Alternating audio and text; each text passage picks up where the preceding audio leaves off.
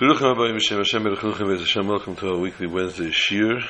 Nishmas Lilu Nishmas Luzim Bas Chana Ve'ezra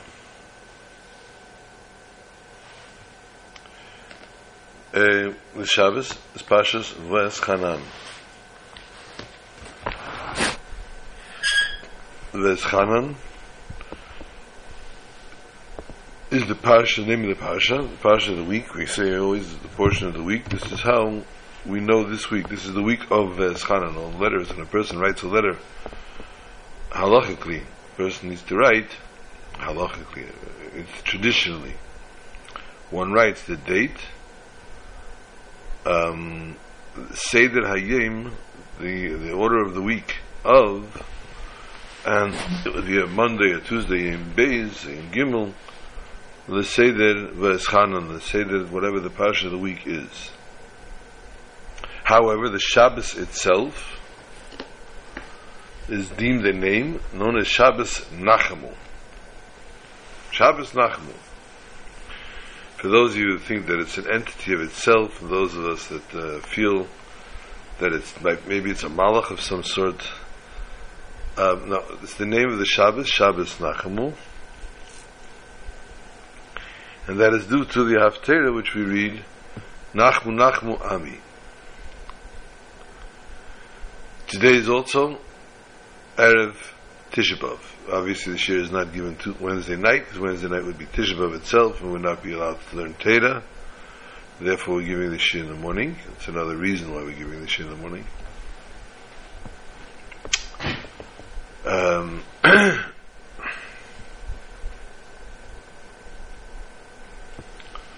V'eschanan al Hashem Meish Rabbeinu davens to the We spoke many times of Eschanan is Gematria 515. Meish Rabbeinu davened 515 tefillahs. For HaKadosh Baruch Hu should forgive him and allow him to enter into Eretz Yisrael.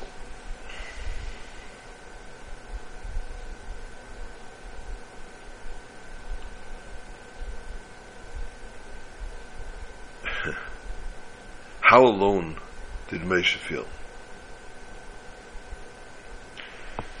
How deserted did Moshe feel?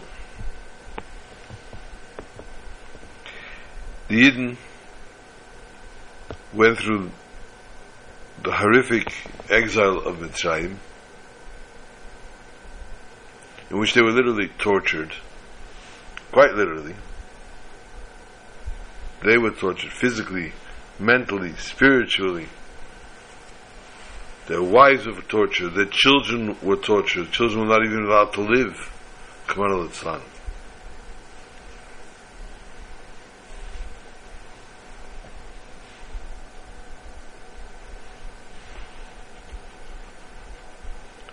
Moshe comes along and reprimands Paro and tells him, Let my people go, and begins with the ten makkahs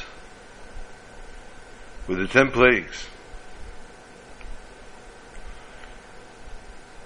According to the psukim, according to the lashon of the pasuk, not only did Parai not allow the Jews to leave after the first, second, and third, and eighth makkah, but rather he intensified, he made it even worse for them.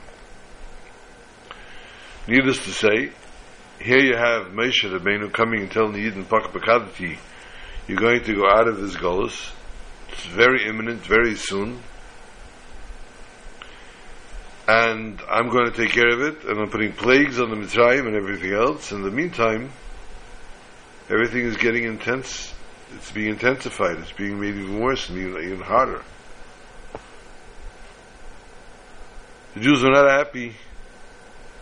They were not happy with Moshe. This Moshe guy, I don't know. You're making trouble. Very complacent here. We have our situation, we have our daily routine, we have our don't don't don't don't rock the boat. Ho is telling them about spirituality, about holiness. Maisha, leave us alone. But the Aibishter continues and sends Moshe again and again, ten Makkahs repeatedly. Finally, Moshe takes the Jews out of Egypt.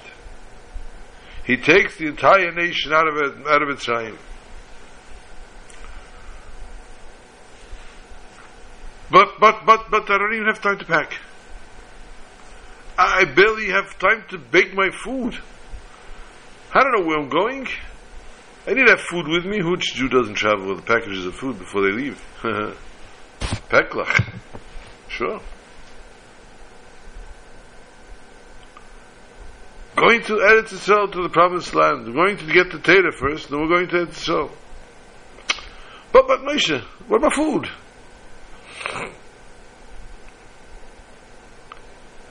And we have to run out like Ganovim. We're not running out like Ganovim. We're marching out proudly. The day is going to be light like day. Everyone to see. The dogs, the dogs, the fearful dogs, the frightful dogs that stand at, at the borders would steal, shah, steal. Like little puppies, trained, quiet, just lacking the, lapping their tongues, but not barking.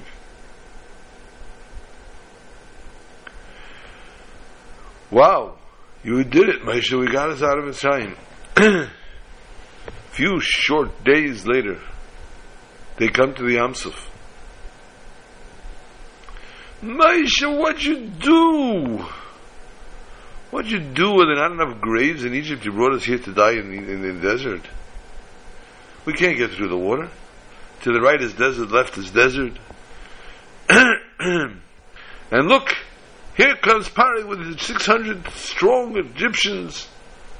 600 people, seriously, people. You're 600,000 strong and you're worried about the 600 people of Pari. But yeah, they were frightened. And even the Mila, they saw the angel of, of, of Egypt coming down on them. While they were traumatized. And they once again screamed and screamed. To which HaKadosh Baruch Hu says, what are you screaming? Head off with the screaming, just go. Who takes the brunt again? Moshe. Moshe ultimately performs a major miracle again. And the Red Sea splits, the Red Sea splits. And you can cross not just cross in mud, but in dry land, beautiful land, according to the Medrash, there were tunnels for each Shevet. And on the walls of the tunnels there were so many beautiful things, there were fruits and everything for the children to pluck. It was an unbelievable experience going across the Yamsuf. And they come out of the Yamsuf, and the water returns back to its force. Ah, but where are the Egyptians? They were chasing us. They were in hot, in pursuit. They were on our tail. Where are they now? Oh no, they're going to come around. They're going to kill us. Oh, says Moshe. The Egyptians drowned. We're not so sure. Maybe they escaped. Maybe. So Baruch had to go and have the Yamsuf spit the Egyptians out again with all their riches and everything and all their spoil for the Jews to see it to divide. We're going to Har Sinai to get the Torah. Relatively quiet. They get to Har Sinai and they receive the Torah the first two dibris, the first of the ten, first two of the ten, Parcha Nishmasam, the Neshamas flew Hearing God's voice is today's Chumash, Panim el Panim.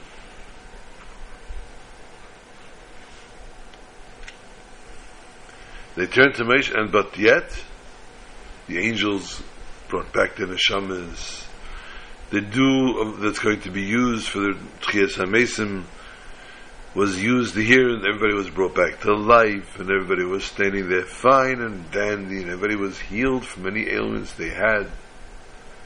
And yet again they turn to Moshe and they say to Moshe, Moshe, Moshe, oh, easy, easy, easy. One miracle, two miracles, we got we died and we were back to life again, fine. Ain't simchel We can't rely on miracles. You got to stop this. You listen to the rest of the whatever Hashem has to say, and you tell it to us. Now, they knew of the Aseret Adibris because, however and whatever it was, they knew that it would be Ten Commandments, and they knew from here what it was based, what it was and how it was. They'd learned in the next forty years. But once again, they turn to Moshe. Moshe himself has to go and get the, all the all the rest of the Aseret Adibris, and has to go to get the Luches. The sixth parsha tells us Moshe Rabbeinu tells the Yidden, he comes down with the Luches, and because according to their calendar of 40 days, Satan, Yitzhara, came along and told them, oh, Moshe is tardying, Moshe is dead. He's too late, he died. And even showed a picture of Moshe not lying on his bed. Oh, what do we do now? Again, turmoil, again, havoc. Havoc wreaks once again to an extent this time though, where they turn to Moshe's brother, Aaron. He is what they saw as next in command. And they fell upon him and they said, You got to make us a God. We have to have somebody here. We have to have somebody to lead us, to have somebody to take us out of here.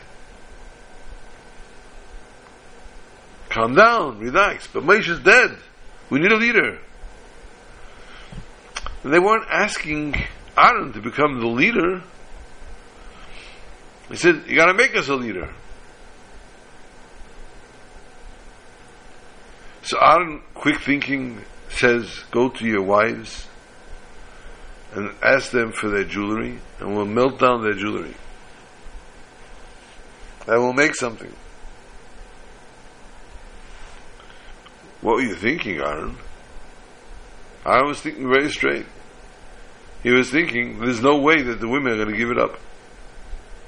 Not because they were vain, because Noshim Tzidkanias. Because it's in their merit that we left Egypt. So I know they are Nashim Tzidkanias, they are holy, righteous women, and they are not giving up their jewelry for some fictitious story over here.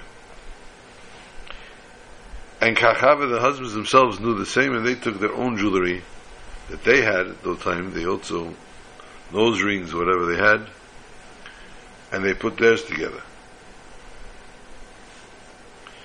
So Aaron says, let's melt it, and the whole story of the golden calf, which is not relevant for this week's parsha. What we do see in the Pasha is though, Moshe comes down with the Luchos and sees what's going on. Svetim is good. And he grabs the Luchos and he throws them to the ground. And we're going to discuss in a moment what action did Moshe actually take here and what was what what transpired. We also want to try to get in the laws that are relevant for Tisha B'Av starting from today Chatzais. So let's first go to the point that we started. V'eschanan al Hashem Moshe Daven 515 tefillis. What we just described is a drop in the bucket is what Moshe has been put through in these past few years. Over the 40 years in the desert, Moshe was saw it all, heard it all.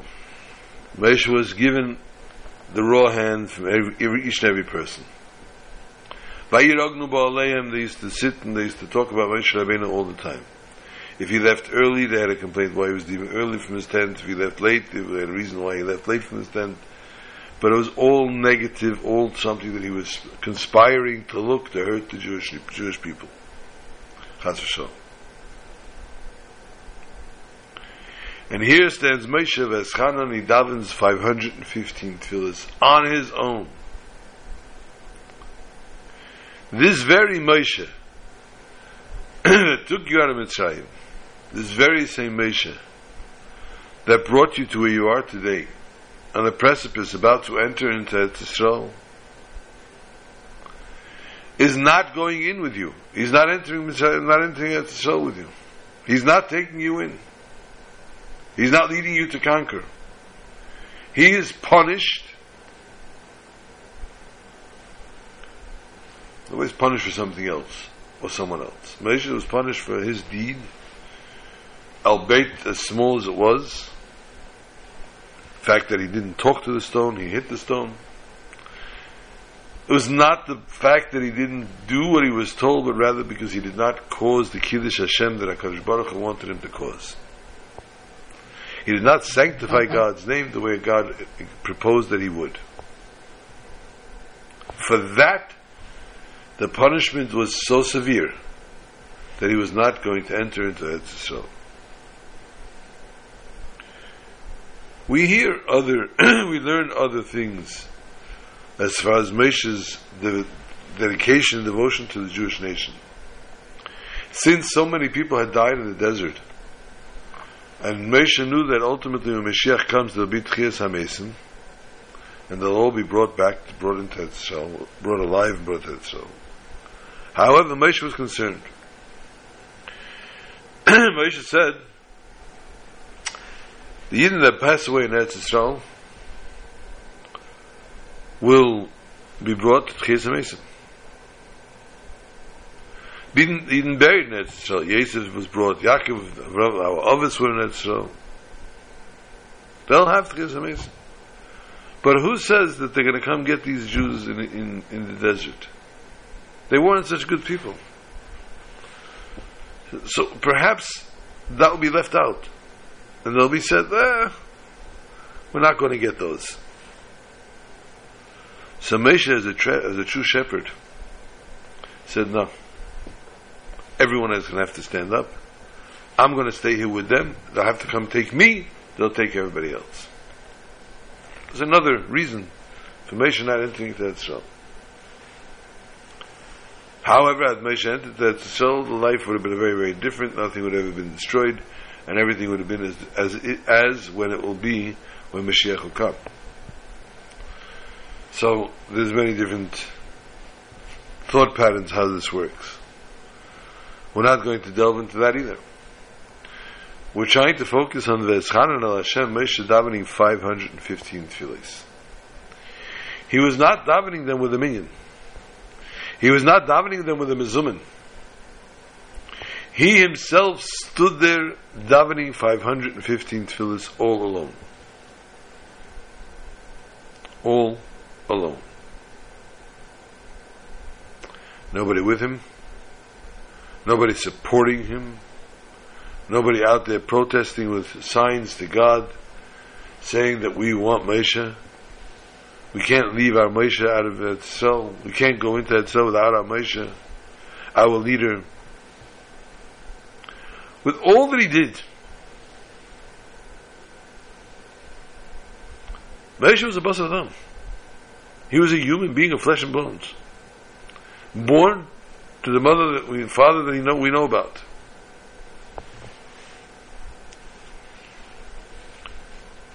Did he have a very high neshama? Definitely.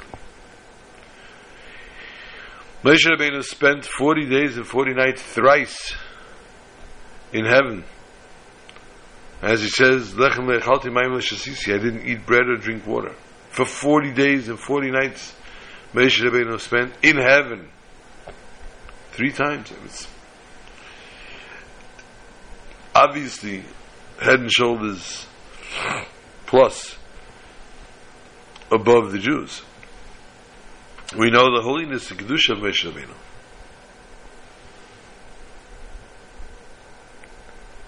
And yet, nobody was rallying Nobody was calling out, nobody was, there was no battle cry, save our Moshe. Take our Moshe Rabbeinu with us into Eretz Yisrael. Just wasn't happening. What happened? What's going on here? Moshe was all alone. Alone, alone on the island.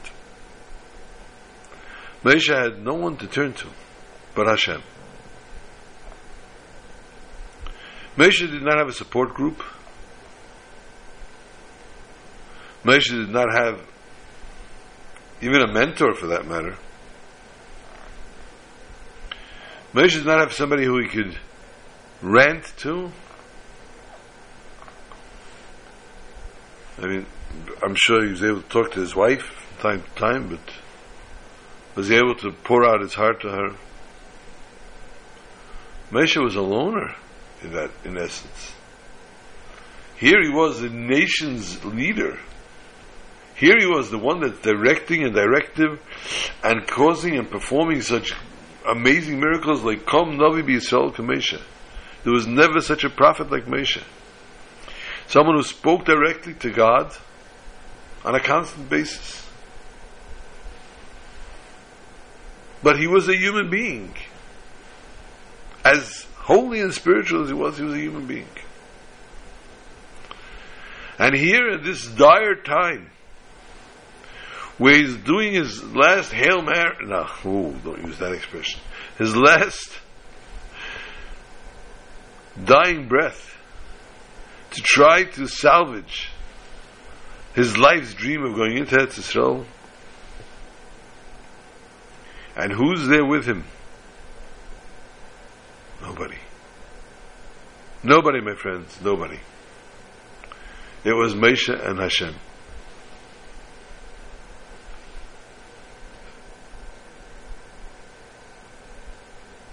Many people can relate to that. Many people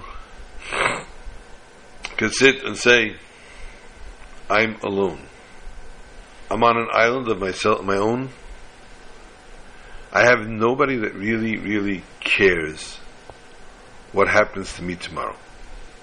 What happens to me today, for God's sake. I have nobody that's concerned my well-being. I mean, I could be suffering and someone that quote unquote needs my services will not bat an eye asking me to do something for them. I'm a mere pawn in their lives. And yet, I know that I'm an entity. I know that I'm an existence. I know that I'm a life. I know that I'm a person. But I have no one.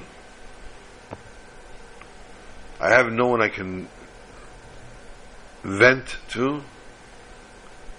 I have no one that I can truly feel. That I can ask for guidance. That I can ask for compassion. That I can ask for love. That I can ask for understanding. That I can reach out to. That I'm alone.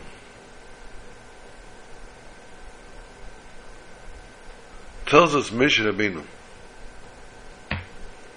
Veschanan El Hashem. He davens Hashem. Tells us Moshe Rabbeinu we're never alone. The davening of tefillah, one needs to feel that they are connected with HaKadosh Baruch Hu, our Father in heaven.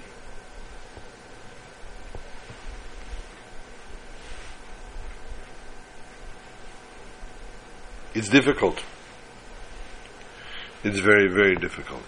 We are human beings. We need compassion. We need emotional connection.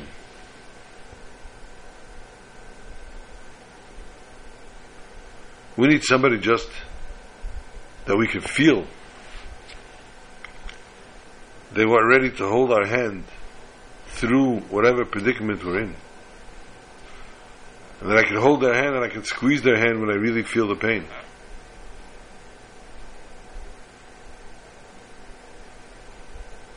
I'm alone. No one to turn to. And even if I pour my heart out to some people, it's water off a duck's back. It's water off a duck's back because they are not me. And they may even give me advice. They may even give me a word of guidance. They may even give me a word of condolence and solace. But I'm alone. I got to go through this myself. I got to do this myself. I got to get through this. I got to get past this. Can I? I don't know. I'm alone. I don't know what I have.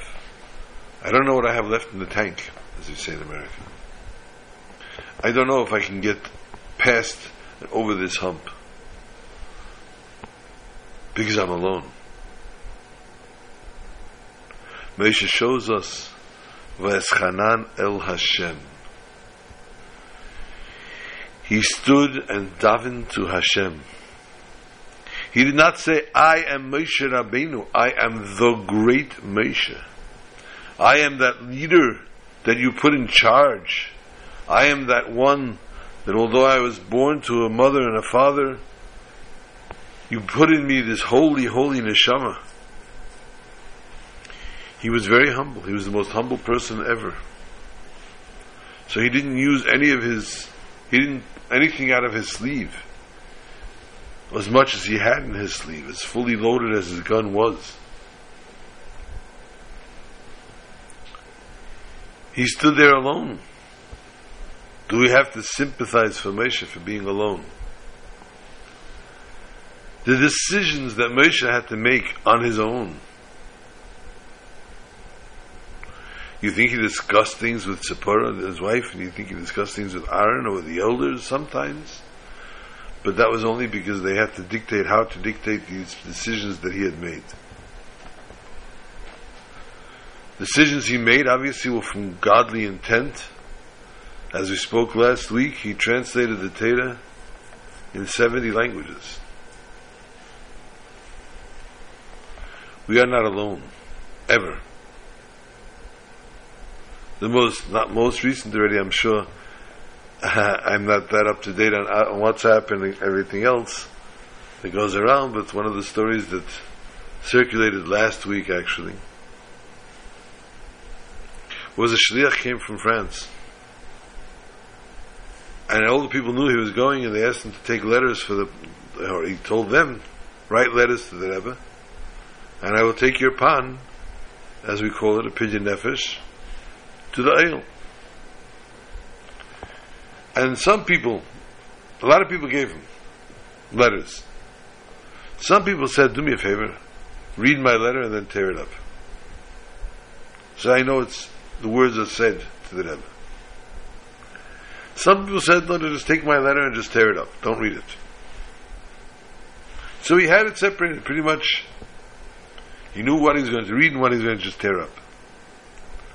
There was one letter that came to his hand and said, uh-oh, I don't know which pile this is from. I'm not sure if it's supposed to be read or not read. If it's supposed to be read, someone's got to read it. If they don't want me to read it and just tear it up, then I better not read it.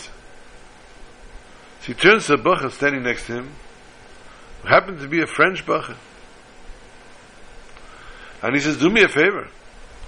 You read French. I give you this letter. You read it and tear it up. Now, he definitely doesn't know who the person is. And it's Maroshach. If it had to be read, it wasn't read, it was read and torn up. If the person didn't want me to read it, I didn't read it. But it was brought and it was torn up. Somebody else read it, yeah, but not me. You told me not to read it. You didn't tell me nobody should read it. And good. Gave the boy the letter. The guy said, okay. The guy read the letter, tore it up. And the guy walked out of the aisle. The other fellow, when the shliach finished the aisle, came out and he saw this man bawling, crying something terrible. He says, Are you okay? So that letter you just gave me to read. Yeah. My sister wrote that letter. And she's writing to the Rebbe that she and I have not spoken for 10 years. And she's very, very distraught about this, and she's asking the Rebbe to see to it to put us back together again.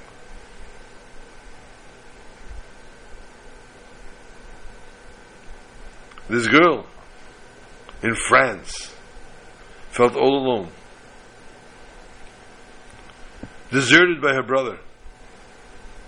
No communication from her brother for 10 years. Not because they were in the Gulag, not because they were in, in, in communist Russia or Nazi Germany, They just simply could WhatsApp and they could speak on the phone, they could FaceTime, they could do anything you want. For 10 years, they did not communicate whatsoever. And so she writes to the Rebbe. She's in France, she does not come to New York. And we don't even know if she told the shliach, read my letter or don't read my letter. And therefore he didn't know, so therefore he could not read it. And who does the Rebbe see to it that gets the letter? Excuse me. The brother.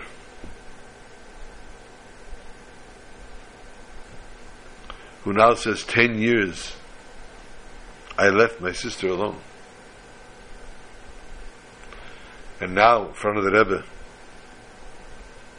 I was reminded of this severity of the story. And therefore, as my sister requested of the Rebbe to see to it that we are united again, I see the Rebbe make sure that that's going to happen. For this, the man was standing and crying.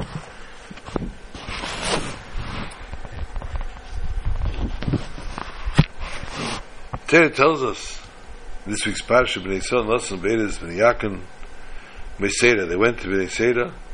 Sham meis aaron v'yichayin alaz b'nei tachtov he didn't die in meseira he died by her, but okay. Rashi explains where is this pasuk in the Torah? Right after Moshe talking about the breaking of the luchos. So Rashi looks at his Ben Chamish the Mikra and says to the Ben Chamish the Mikra, yeah, it doesn't make sense. What does Aaron's passing have to over here all of a sudden?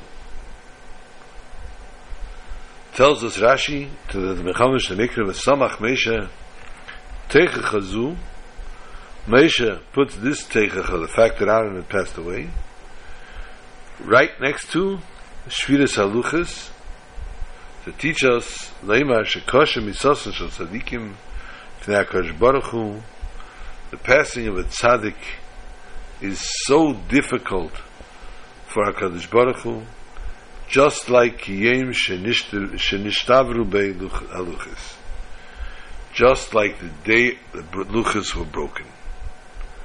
The same pain that HaKadosh Baruch Hu had when the luchos were broken HaKadosh Baruch Hu goes through each time a tzaddik passes away.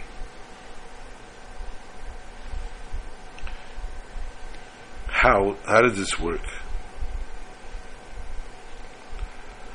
On the first luches, we know they were engraved by God. The luchos themselves were made, the tablets themselves were made by God. And still in all, Moshe broke them. Moshe took them and broke them.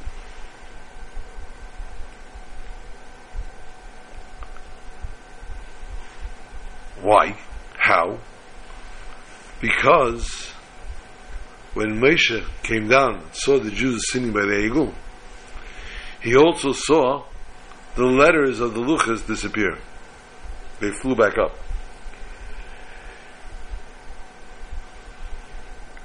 And therefore the luchos no longer had a mamish to a mamashis to it. And he broke it. So we see what is the main part of the luchos was the writing which Hakadosh Baruch wrote, engraved. The body, the luchos itself, was also made by God, but it's only a tuffle. It's only a secondary thing to the letters that were written on it. Letters which were written by God Himself. But once it's taken away, the luchos are stone, although they were created by God as well, but they're just a pair of stone, just a stone. Each and every Jew. The body is created by God. The neshama, our holy neshama, our holy soul, that's the writing of God. That's a part, of chelik of the kalim mamish. And the body is only a tuffle to the neshama. It's only not even it's called secondary. It's it's a uh, minute existence.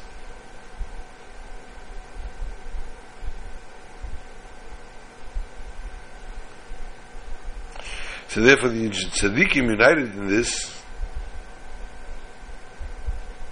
that by them they actually feel the holy neshama they have. And they also elevate their goof to be of a holy stature.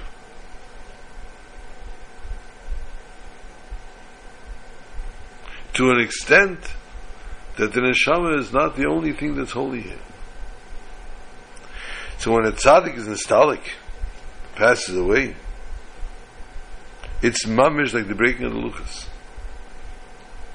Because the neshama, the michtav Elokim that's written within them, goes lamaila, and the goof remains here lamata, with ein mamish. And therefore, when it says that it's just like the breaking of the luchos, it is exactly the same thing.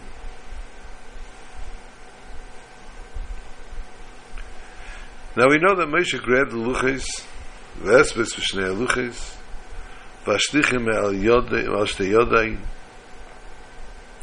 v'shkache, v'shtavrim,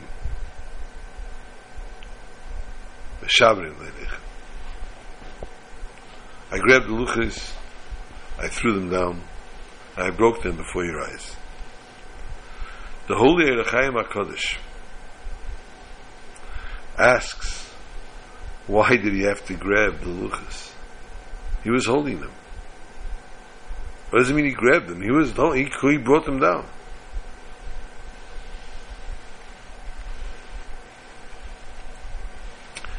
Can you can explain it through the Musar, through Chassidus. The reason of saying Anecha Hashem Lekecha Lashon Yochid, Chazal tell us, was to give a pischin peh to Moshe, to give him material, shall we say to talk, to say, as a lawyer, as a defense attorney, when it comes to the Maisa Egel, story of the golden calf. It wasn't commanded to them, but it was only mine. I heard it. You didn't hear this. I had to say it to you. But it was told to me. So too we could say when it comes to the breaking of the luchos. Moshe's tremendous avos Yisrael, his love for a fellow Jew, and the fact that he was Mesa Nefesh for Klal Yisrael, he gave over total abnegation for his own life for Klal Yisrael.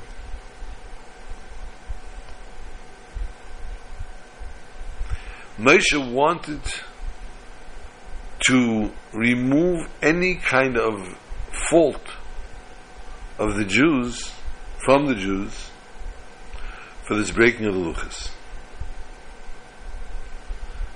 And since it was originally his idea that he should give the luchos to the Yidden, now he grabbed the luchos and breaks them. To totally wipe out his original thought pattern. He took it to himself. For Esper, he grabbed them on his own. Now they're mine. He made a kinyan on them, and then he broke them. So Moshe, in essence, was once again alone on this thing. Through this we can explain the depth of the intentions of the Chazal. We said before that the passing of a tzaddik is hard for HaKadosh Baruch as the breaking of the luchos. Just for the record, if you're looking for it, keeping score at home, as we say, it's Yerushalmi in Yuma Perek Aleph Halach Aleph. Not many other places.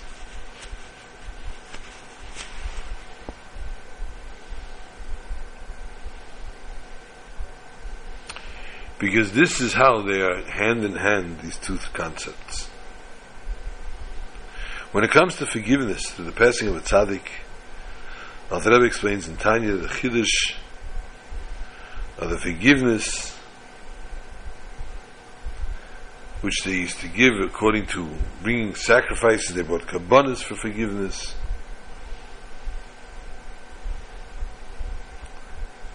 This is only forgiveness for a sin that was done by accident. Mashenkin at tzaddik, in his passing, when he passes away, Pel Yeshua is Bikerev Oretz, the Chaper al Oven Ader, Gam Alas Denes. He brings about salvation to the nation, forgiving sins, even the ones that were done on purpose. And this we find in the breaking of the Luchos. Not enough that Moshe tried to get the Jews to be forgiven for the said for the sin with his prayers, but he himself broke the luchos that came about because of the sin of the ego. Moshe took responsibility on his own. This is on me, as he says.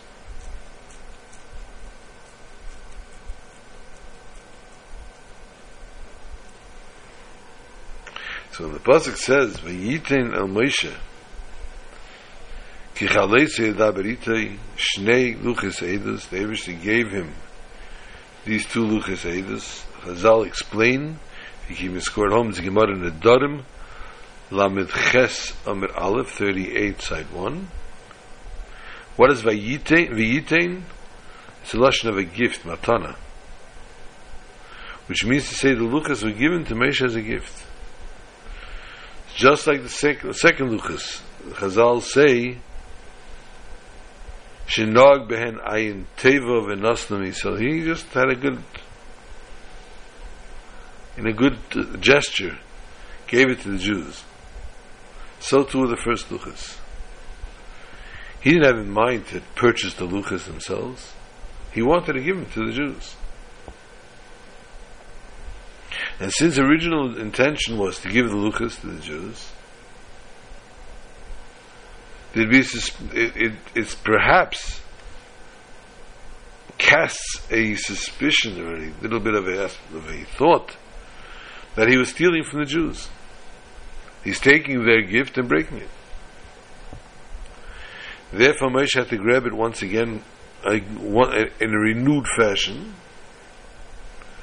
to take away his machshava that he had before to give it to purchase it for the Jews, but rather for himself, and becomes his, and then he broke it.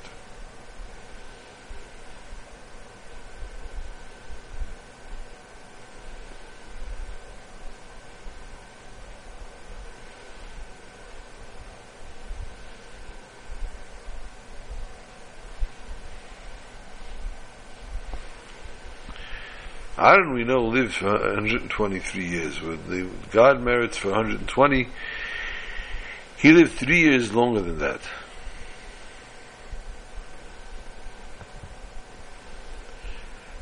The difficulty of what the fact that he had passed away on that day, it's a bad omen for that day. It was a hard day, and therefore it begins the nine days on the outside of Aaron Akrein. As we said, this compares therefore to the breaking of the Luchos. for the main hardship of the breaking of the luchos is only because it was an end result of the Chet Egel, which happened the day before.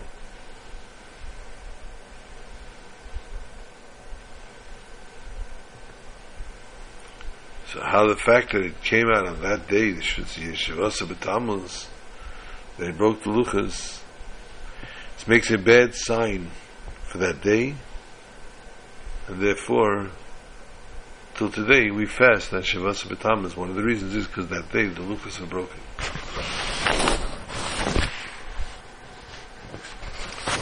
One of the commandments in this week's parsha, V'haftas Shem love God, and as Hashem and fear God.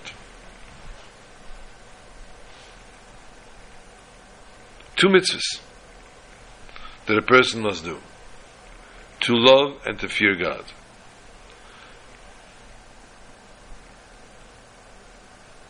Love and fear are emotions. Can I cause emotion by a person? Obviously. People get emotionally attached to one another.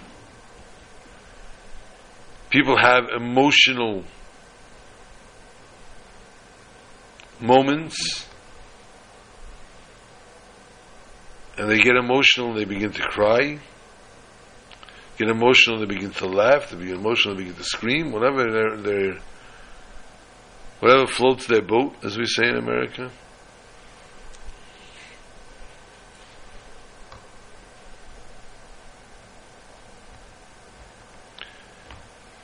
But how do we force an emotion? How do we tell somebody, I want you to love me? I want you to fear me? It's davish behergish.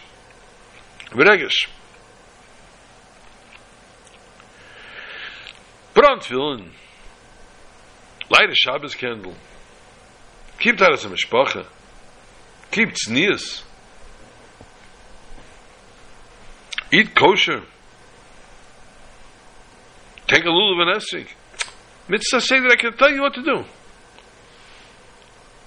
To do something emotional, do something with your feelings, love and to fear. But rather the commandment is the person has to concentrate and understand the greatness of God.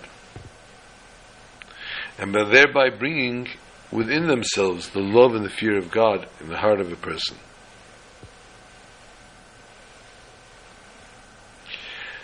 Torah commands the person to love God and to be fearful before Him. When a person says, I ain't got it, I don't feel it, I don't feel God in my heart whatsoever, not fear, not love, you tell him, just think about how great God is. Your heart will wake up to it.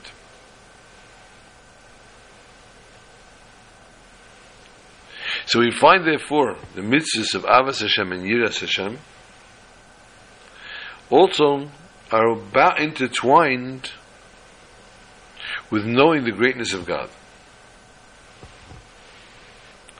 And this is the explanation that Rambam says, and he brings down the beginning of it in his Yad HaChazakah, the Maisa Merkavah, the Maisa Bereshis, the whole creation,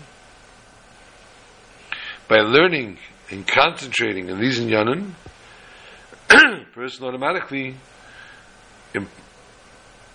brings upon himself the love and fear of God.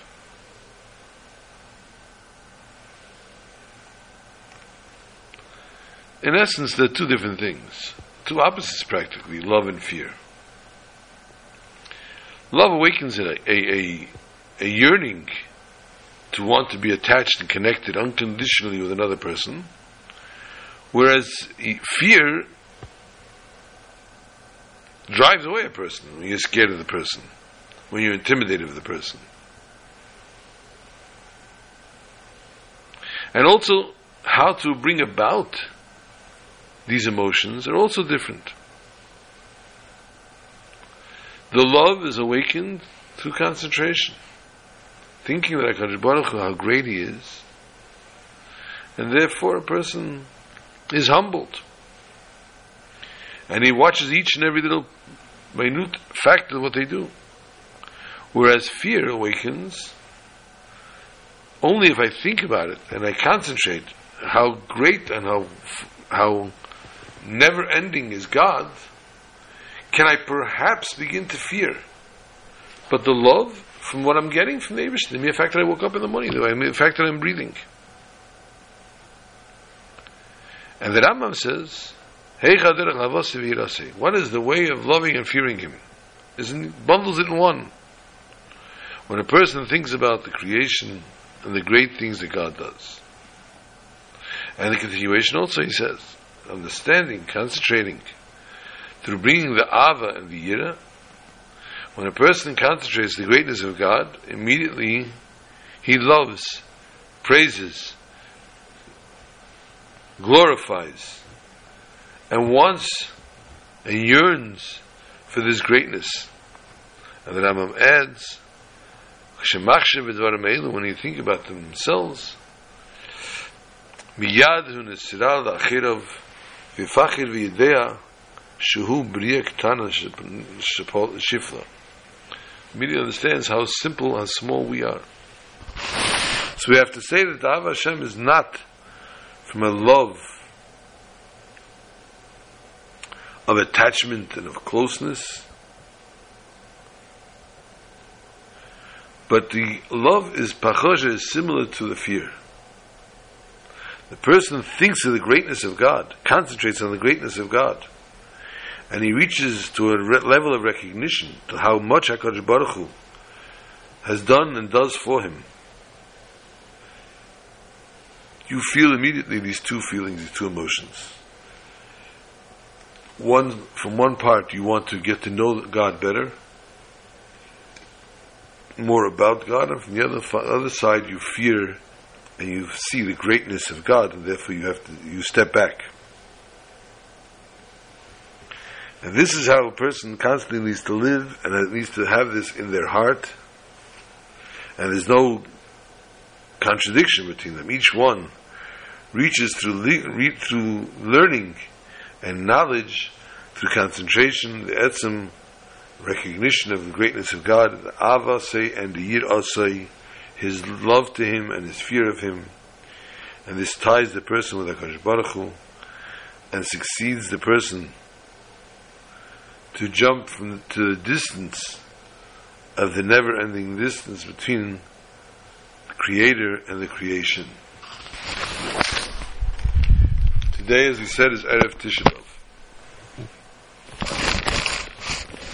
We don't learn, we cannot learn after Chatzai Sayyid after midday, which is approximately 104. That's not the approximate. Here in Brooklyn, New York, where I stand at the moment, Chatzais is 102.14. It was 103.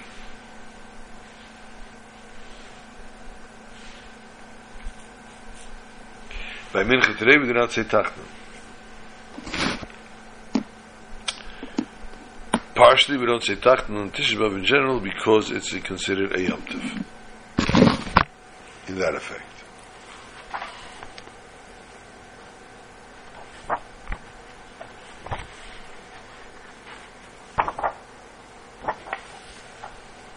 Today in the afternoon, once after Chatzais, obviously, one cannot learn, one needs to involve themselves already in the things, the concepts of the Churban. As you said, do not say Tachnun.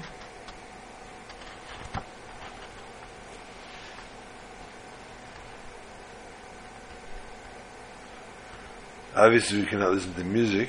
We haven't been listening to music the whole three weeks.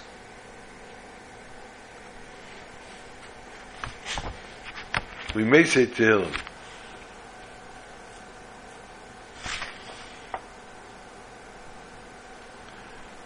We shouldn't go strolling. We need to go shopping. And shopping is one thing, not not just go for a journey. You can learn things that have to do with Tisha B'Av. The Gemara in Gittin of Kamsa Bakamsa, etc., all the other things that have to do with Tisha B'Av. You can obviously learn the halachas of Tisha B'Av.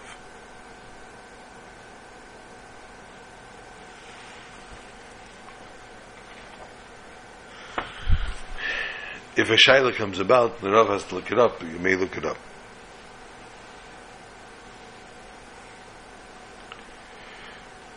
The general attitude is that we eat a meal before mincha. We eat sufficiently so that we can fast properly. And we have a munah that everything will will be will be condoled, will, be consoled.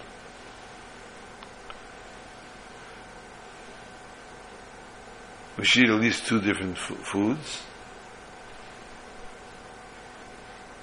We shouldn't overindulge. So that the second meal that we're going to have should not be something of a just gluttonous meal.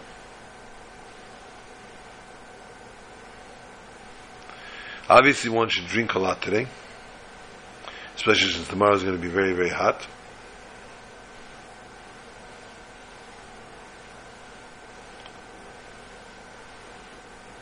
Um, one should, you know, I'm not a nutritionist, I'm not going to give you how to fill yourself up and how to prepare yourself for a fast.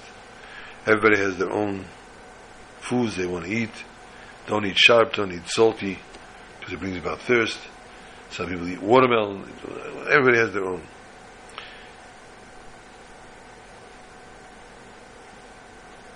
Minhag Yisrael is to eat a sudas of mafsekes. Men, women, children. So the mafsekes is a piece of bread with a boiled egg, and many of us put ash on the egg for the churban.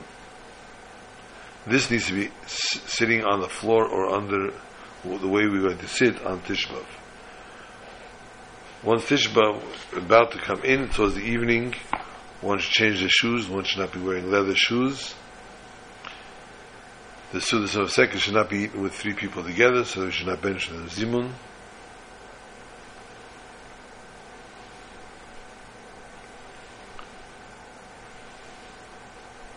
The reason for this, the bread and the egg is a round cycle, the cycle of life.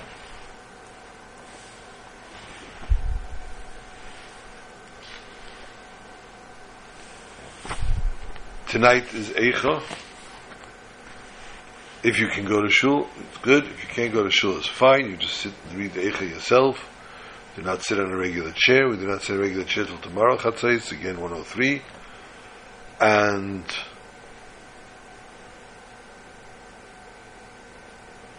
the fast is a stringent fast. However, there's always a rabbi on the other end of the line of Chas Shalom, Chas Shalom, someone feels they can't cope, they can't deal with it.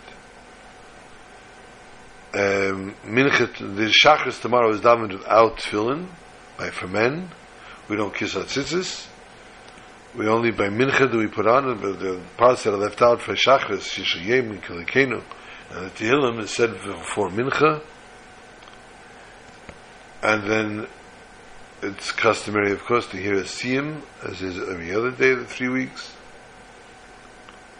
Not that we can eat after the siyum. Kriyas for the morning is Ki Solid Banim.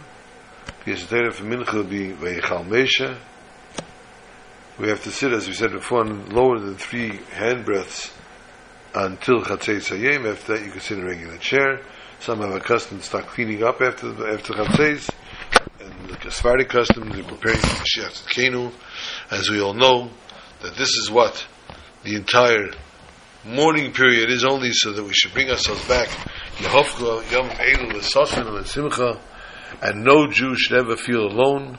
We should always know there's another fellow Jew that's out there, and HaKadosh Baruch Hu loves us all like a father and his children, and we should merit not to have to fast, but to rather all go to Yerushalayim and HaKadosh and Mashiach and Kenu today, immediately, speedily, and find ourselves in Beis Hamikdash Hashlishi. Easy fast, those who have to fast, and good Shabbos.